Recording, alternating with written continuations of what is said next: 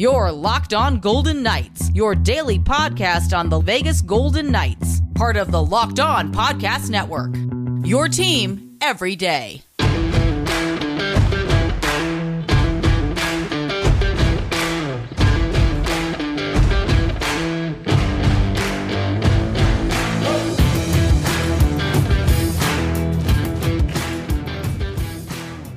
Welcome to Locked On Golden Knights.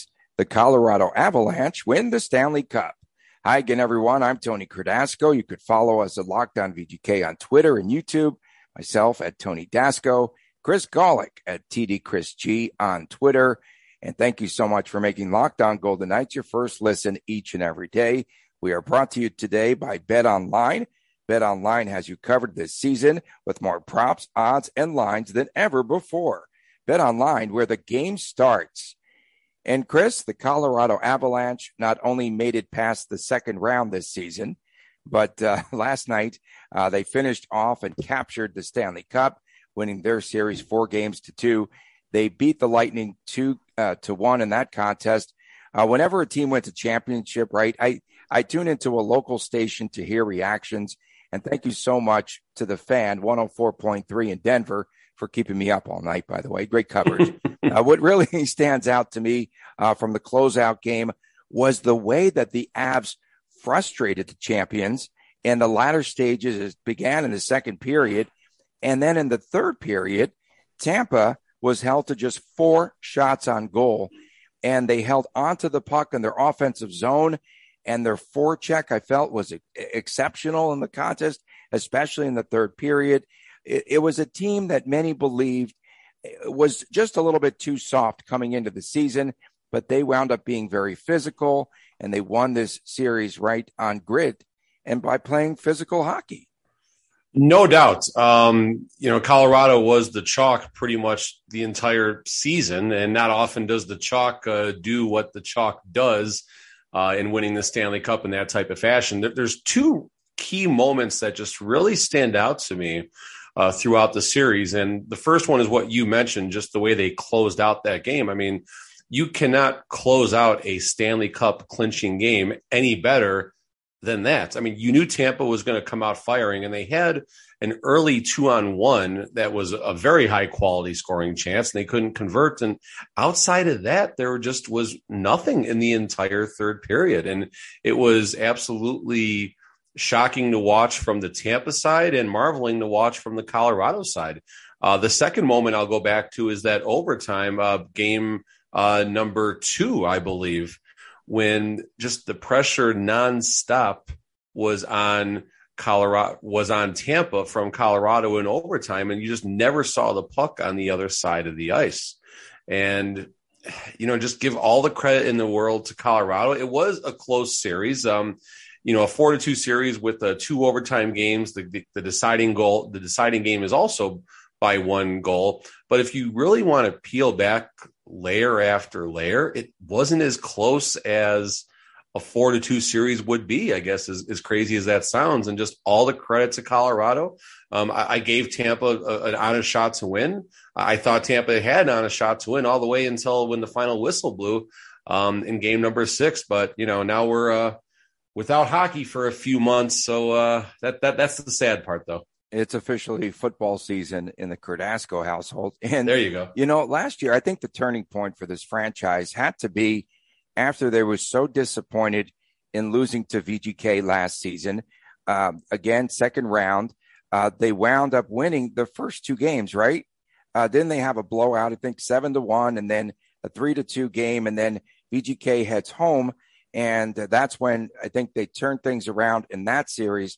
The biggest difference about this year's Avalanche team, too, uh, was special teams. And in the series against VGK, there was something like four out of 12 on power play opportunities, and turnovers were just killing them, uh, and they could not clear the zone. But this was a much different and much more seasoned team. And again, you know, a lot of uh, fans and uh, media members thought that this team might be a little bit too soft uh, heading into the playoffs this year, but they wind up at 16 and four, uh, second best record of all time in the Stanley Cup playoff run.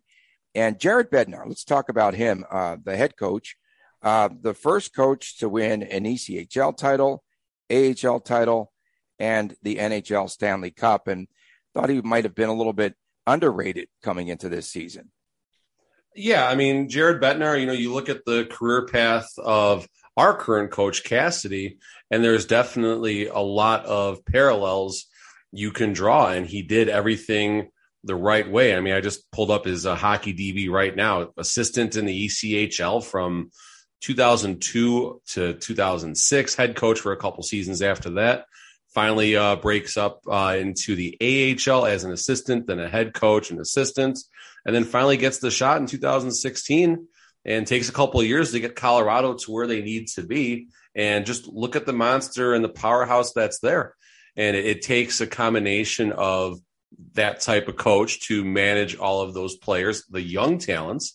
You do have some older talent on that team, but in general, Colorado, Colorado is a young team. And, you know, Cale Makar said it best. They are creating their legacy. It was basically the, the new legacy going up against the dynasty. And you can argue Tampa is still a dynasty. I know three championships is the the number, but you know, we're not going to take anything away from Tampa.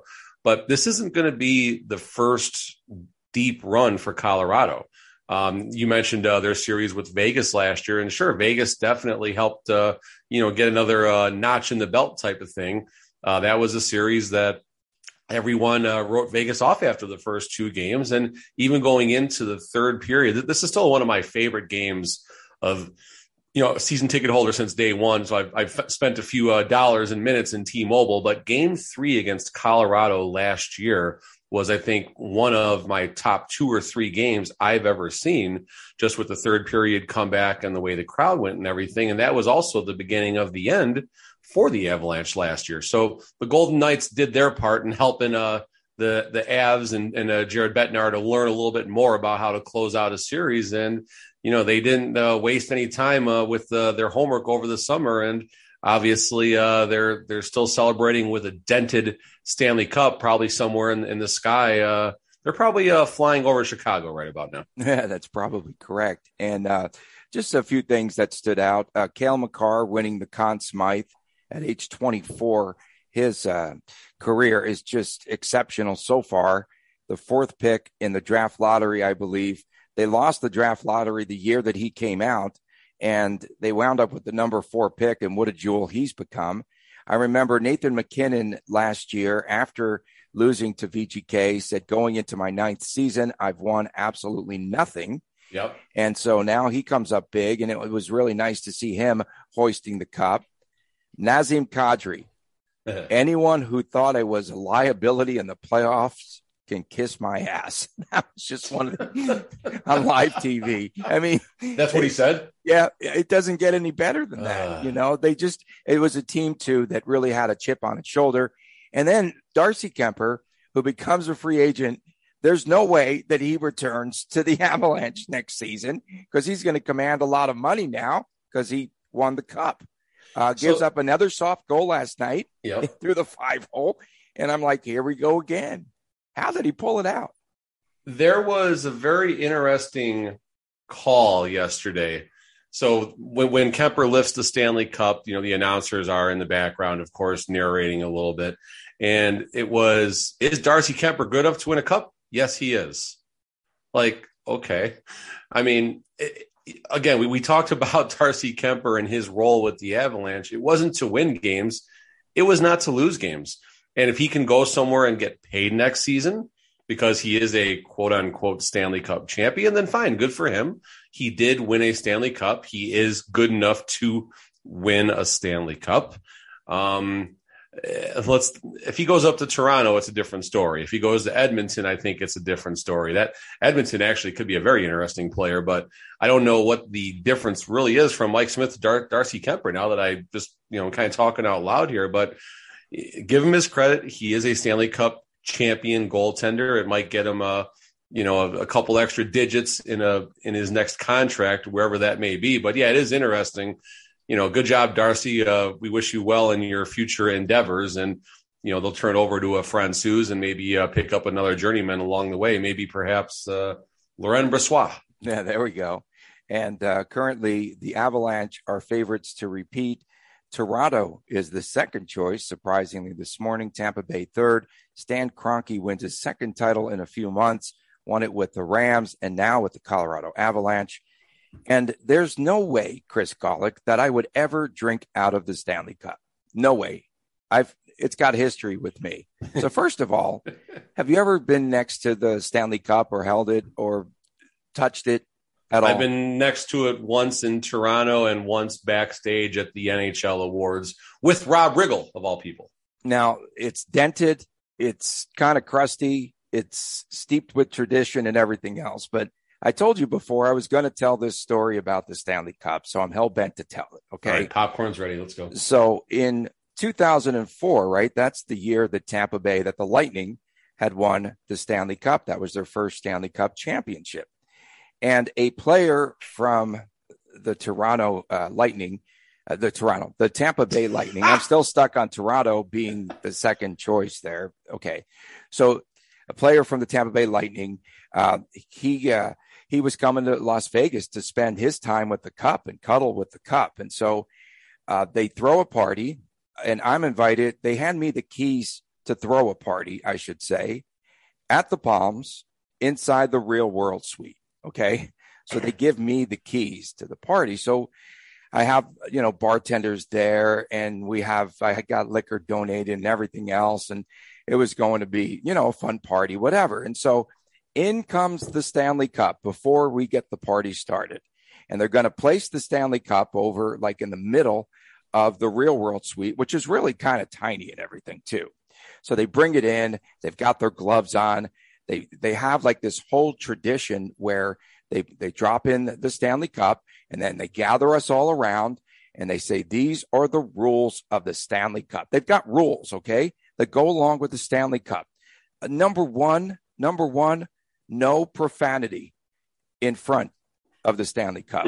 okay, number 2, keep going. Number two, no nudity right there Over in front two. of Lord Stanley. Over okay? two, keep going. Okay. And then, you know, you just have to have, you have to be courteous. And when you take photos, you shouldn't be doing anything profane with the cup. Okay. And all this mm-hmm. stuff. Okay. Mm-hmm. So, okay. Party gets started. Things are going well. People are taking photos with the cup. It's going great. I'm going to go grab dinner and then come back. Yeah, that's not good. By the time I get back into the real world suite, okay, naked strippers dancing on and inside of the cup, people swearing like racehorses, and then there's liquor being poured into the cup, and it was just a disaster. So there's no way, there's no way that I would ever, ever in the history of the world drink out of the Stanley Cup. I would. You still would, huh? I would. Even after all that. I would. It needs to be sanitized. Your guy Corey Perry, man. Uh, hey, his third loss in a row in the Stanley Cup final. Yeah, he's on the Marian Hossa plan of success right now, and um, you know, let's see where see where the Corey Perry wheel of uh, misfortune lands next season. Stay tuned. Uh, coming up next, I had to tell that story though because it was something it. else. Love the it. Dancing girls, the nudity, the profanity, everything else. I can't discuss right here. But coming up next, we'll take a look at the rumor mill. Is Nick Hague on the move? You're listening to Locked On Golden Knights. BetOnline.net is your number one source for all your sports betting needs and sports information. You could find all of the latest sports developments, league reviews, and news, including Major League Baseball now that the NHL season is over. BetOnline is your continued source for all of your sports wagering information, including live betting, esports, and scores. And BetOnline.net remains the best spot for all of your sports scores, podcasts, and news this season. BetOnline.net is the fastest and easiest way to check in on all of your favorite sports and events, including MMA, boxing, and golf. Head to the website today or use your mobile device to learn more about the trends in action. BetOnline, where the game starts. Welcome back to Locked On Golden Knights. Tony Cardasco and Chris Gawlik from Las Vegas. And yeah, I'm not going to tell any more Stanley Cup stories, nor did I mention the player that actually had uh, possession of the cup for that night, but that was an all timer. So, Chris, uh, Ryan Kennedy of the Hockey News this past weekend reported that there are two Eastern Conference teams that are seriously, seriously interested in acquiring Nick Hague of the Vegas Golden Knights, a restricted free agent.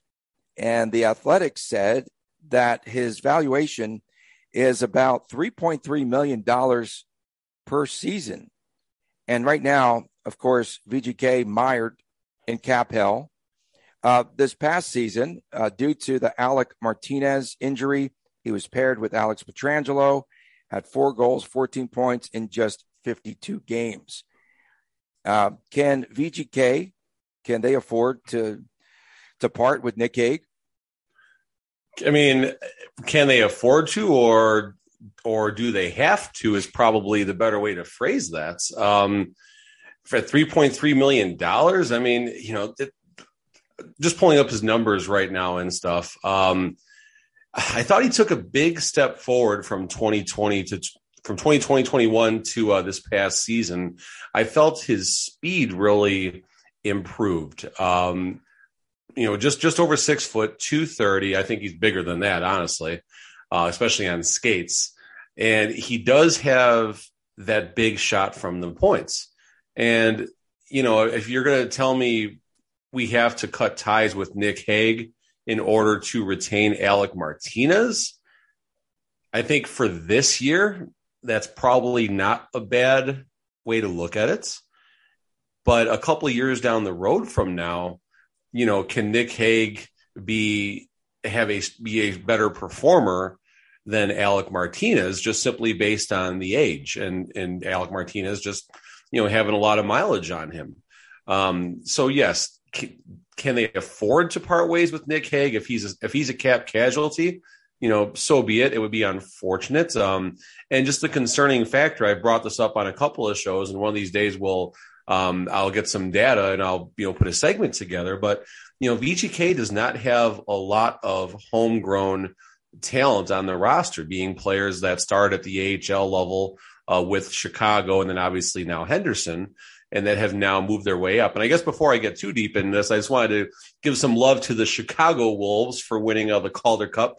The Chicago Wolves, at least personally for me, for me, were my first hockey love growing up outside of Chicago. Back then, uh, the Chicago Blackhawks weren't showing the home games on TV. A lot of fans just weren't happy with it. So once the Wolves came to the scene in 95, it was a breath of fresh air, fan friendly. And I spent so much time at the then Rosemont Horizon, now Allstate Arena. This is their fifth championship, I think third Calder. And uh, they have two Turner Cups when they were in the IHL. So I saw Chicago Wolves, so that triggered uh, that. So going back, um, you know, Nick Hague was at the at the at the AHL level, 75 games with Chicago in 1819. Uh, does a few games or does 38 games the next season in Vegas, and you know, I, I just hate to see the younger talent going because my concern, you know, you look at Tampa, you look at Colorado, you look at all these teams that are making these deep playoff runs and they do have a lot of homegrown talents. I mean, just how many years ago was it where Colorado had 48 points in a single season? It was Bednar's first season for crying out loud. And look what that's turned into. Um, I would be curious to go back for the last, you know, 14 or 15 years in the new salary cap era that we keep hearing mentioned and just compare the rosters and you look at the players that were quote unquote brought in and free agent acquisitions versus the core of the team that was built at the you know at the AHL level. And I'm curious how many teams are doing it like the way the Golden Knights are doing it, where they're just you know free agent trade, free agent trade, and you know they're putting together teams that can possibly make some runs, but we can't get over the hump. So you know, seeing Nick Hague possibly go is just kind of triggering all these thoughts about us not having enough homegrown talent for the longevity for the long term. Yeah, I think one of those teams might be the New York Islanders uh, that's interested in the services of Nick Hague, and things are going to be heating up pretty soon. Again, the draft is in a little over a week, a week and a half, two weeks, whatever. Uh, July 7th and 8th is the draft, and then the signing of restricted and unrestricted free agents happens on July the 13th at 12 o'clock noon. And the other uh, rumor that was circulating, Chris, this uh, weekend was that Sean Burke, the former New Jersey Devils goaltender and uh, a assistant with Montreal for the past uh, four or five seasons, uh, is now, uh, I guess, rumored to be coming to VGK. Uh, he was an assistant coach at Montreal 2016 to 2020, and then I believe the director of goaltending last season. And remember, um, we were talking about this last week. Bruce Cassidy had alluded on his uh, interview with 1200 TSN in Canada that perhaps they might be bringing in a new goaltending coach for Robin Lehner. Again, this guy is on the truth serum. So we're just going to follow his trail because he's just going to be dropping gems all along the way. Yeah. So just this, this made me wonder because I remember a few years ago when Lehner first came to the Golden Knights, when Pete DeBoer first came to the Golden Knights, uh, Dave Prior was the previous goaltending coach. Right. And all of a sudden, one day, I'm just going through an, an article right now. All of a sudden, Dave Prior is not out there. They told him to basically go home and do his job, you know, thousands of miles away from from Vegas as that the goaltending was, that coach. was so bizarre. Yeah, yeah. Thanks for bringing that up. I forgot all about that. That was the weirdest yeah, thing. So, they sent Dave Prior. Okay, just continue to work, but yes, like remotely, pre-pandemic, right? Exactly. Pre-pandemic. Eh, eh, that's that's key right there. Pre-pandemic, right after the trade happens, and now you're going back. You know, this is one of the things where you're just trying to figure out what's happening with the Golden Knights. I mean, here, here's a McCrimmon quote Dave remains director of goaltending. He's based out of Ontario, which is where his home is. And then Prior is like, you know, it's confounding to me why he would say that. And then all of a sudden, boom, he's gone. Like it was, it's just so strange. And this, I'm not saying that's what's going to happen right now. There's rumors it's off season.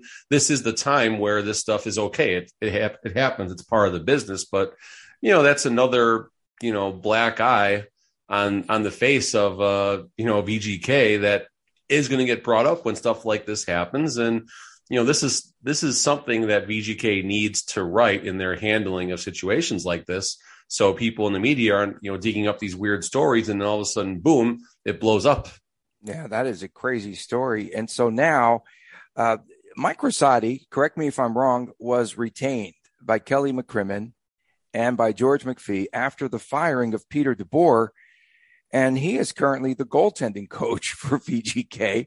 So now it happens? Because I know, and again, I just feel that there might be a tussle already between Cassidy and McCrimmon. I'm starting to get that vibe there. Uh, and Robin Lehner, we know, is a handful. Okay. But perhaps he was not pleased with Rosati. And who knows in what capacity Sean Burke comes here. If he is the director of goaltending, and then they retain Rosati as the goaltending coach. Maybe things can work with that dynamic here. But very strange when you already have a goaltending coach, and now you're talking about bringing a former goaltender in who definitely knows, you know, how to coach goalies. This is uh, again, this is craziness in VGK land. So the one thing I'm trying to look at right now is to see if teams have a director of goaltending and a goaltending coach. So just something, just a, a, headline that pops up on SB Nation. Should the Leafs get a director of goaltending like the cool teams have? So that right there tells me that there are some teams that have a goalie coach and a director of goaltending. I mean, is the job that in depth where they need two humans dedicated to coaching the goalies like that or working with the goalies, whatever terminology you want to use. Um, I, I, guess I don't know. Um, is Sean Burke more of a Cassidy, you know, a Cassidy situation, or is there more to the story? Because if our other coach was being retained, and then all of a sudden you're bringing in like, even if you bring a director of goalie goaltending in, like that's just I don't know. It, it, feels like the writing is on the wall, that type of thing. I'm just thinking back to the corporate world when something weird like this happens.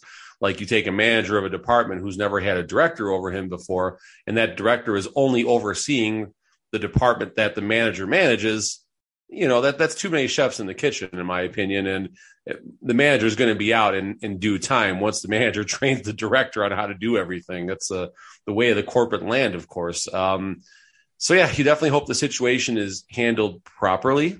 And if this is, you know, or is this all Robin Lehner as far as, you know, does he need two people to manage him? Like, it's there's definitely going to be some popcorn moments in the off season, mm-hmm. and I certainly hope it's not too much of a distraction because you know you go back and watch the excitement of what just happened a few hours ago with Colorado lift, lifting the cup. That's where we want to be. That's the only place that Vegas wants to be right now, and the window isn't that big in my opinion with the contract situation and everything we're up against. So you know VGK has to figure out a lot of things right now, and they're the way they're hiring random people to do random jobs all of a sudden, and the McCrimmon and Cassidy is there a push and pull already, like you said, and I still go back to two things. One you brought up uh, a couple of weeks ago when McCrimmon said, you know, I got some guys, and Cassidy, well, I got some guys, and they kind of look at each other with the eyebrow up. Well, McCrimmon's eyebrows are always up, to be fair.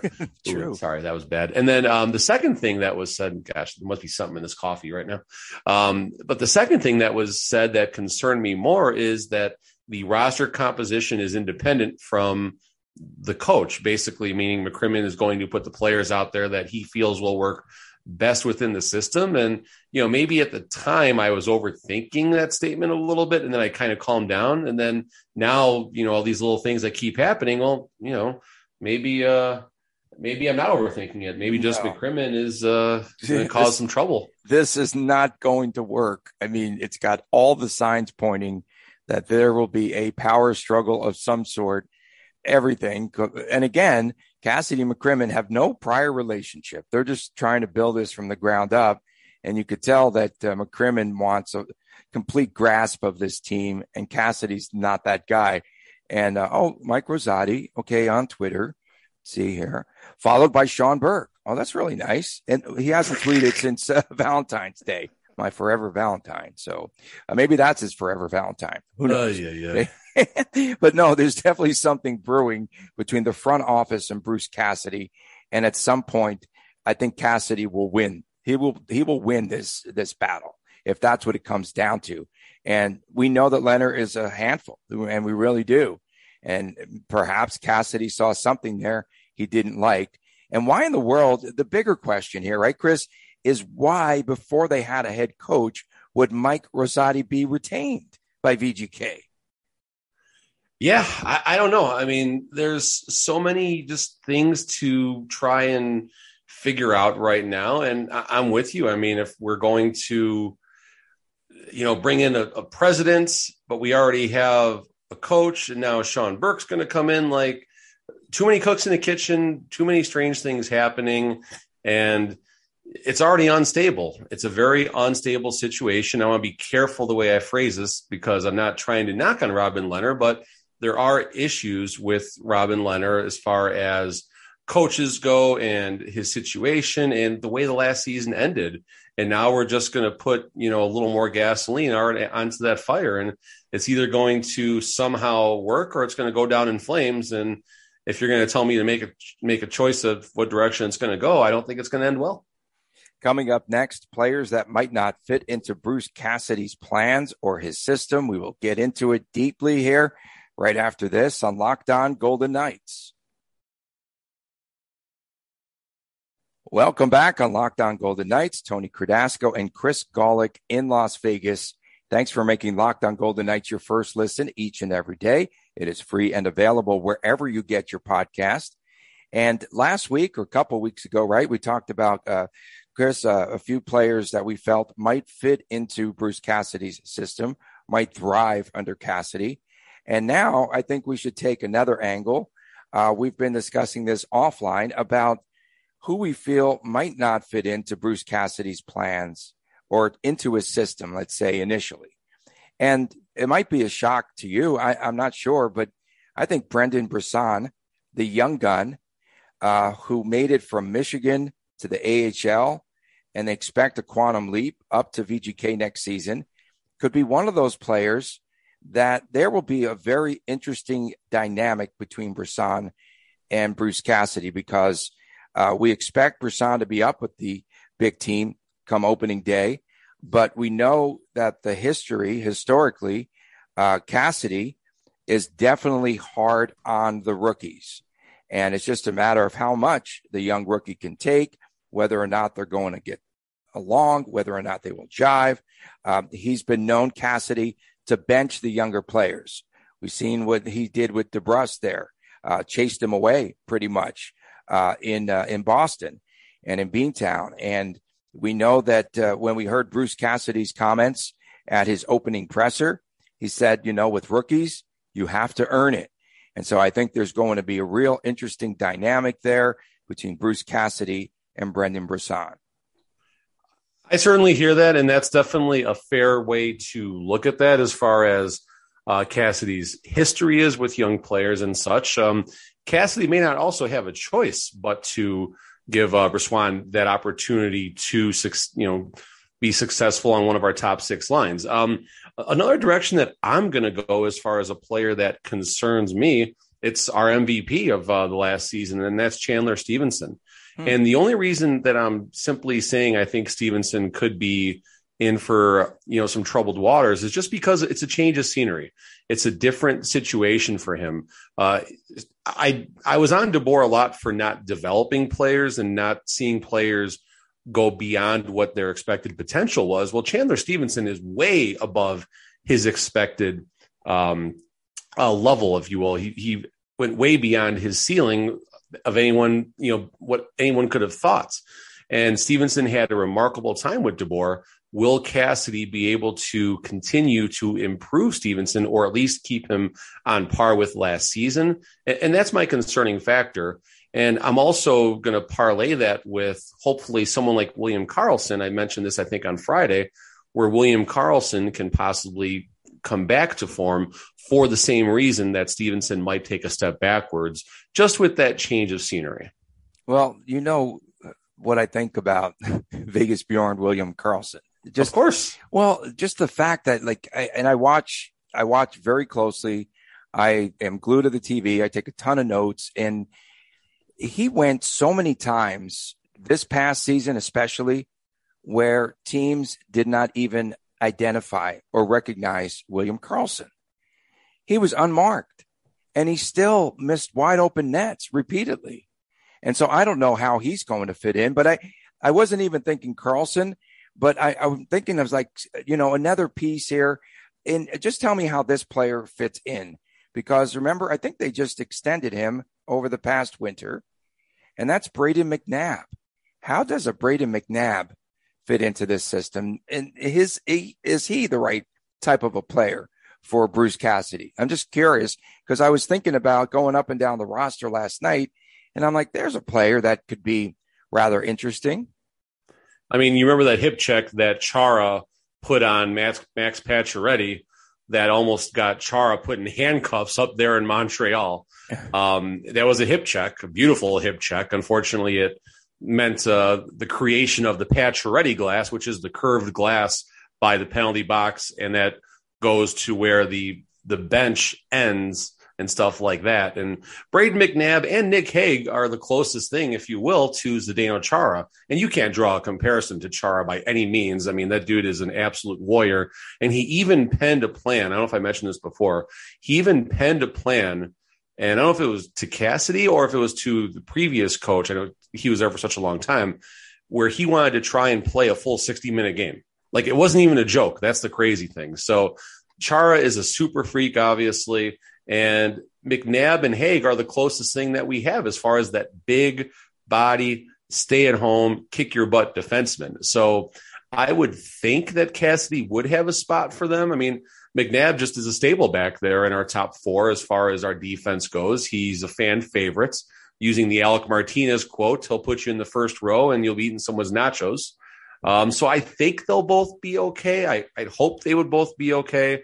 I really hope uh, uh, Zach Whitecloud can take that big step forward as well under Cassidy and possibly, uh, you know, become the the McAvoy on the West Coast, if you will. Yeah, and the, the, reason why I was asking about McNabb is because Cassidy's system is one in which he likes his blue liners, his defensemen, to lead the rush. Yep. And is McNabb that type of a player? I'm not quite sure.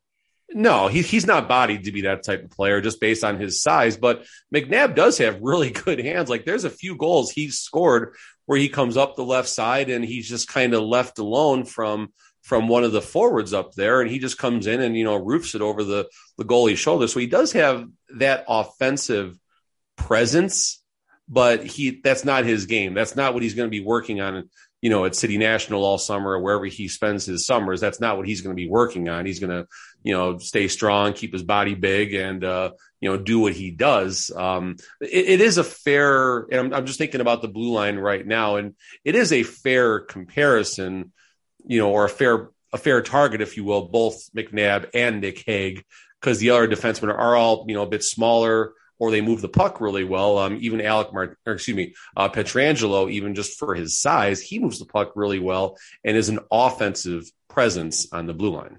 Yeah, and uh, the, the fans are asking today on the way out uh, this morning, um, Nick Hague or Alec Martinez, who should go, who should stay? I think that that's a real interesting question. Uh, a lot of talk, uh, scuttlebutt over the course of the offseason about Alec Martinez. I know that Cassidy just keeps praising him and his experience, but if push came to shove, would you try to ship out uh, Alec Martinez? Would you, if it came down to Mar- Martinez versus Hague, Hague has a lot of upside.